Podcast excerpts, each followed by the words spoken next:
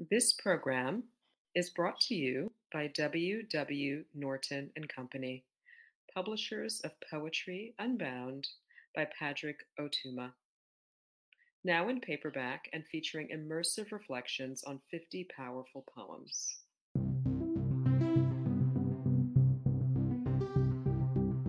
We hope you enjoyed today's offering for Poem a Day, unarchived from the public domain and presented by the Academy of American Poets.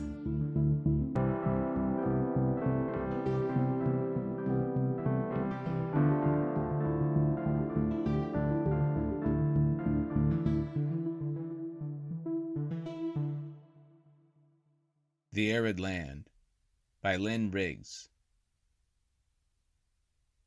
There will be willows plunging Their bloodless roots in air, And the hard, crooked flying Of buzzards circled there.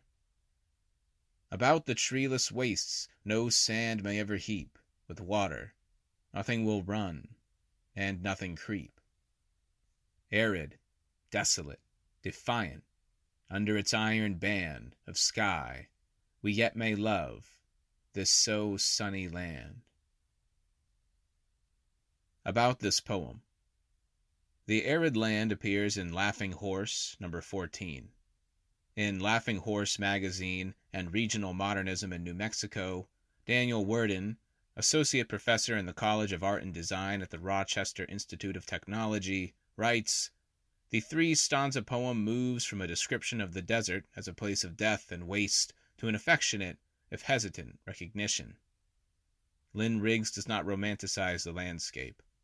Instead, the landscape is recognized as a hostile wasteland, but there is nonetheless something to love in the desolation and defiance connoted by the arid land.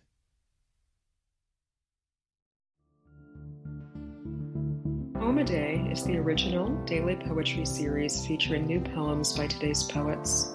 Produced by the Academy of American Poets, this free digital series is made possible by you, our readers and listeners.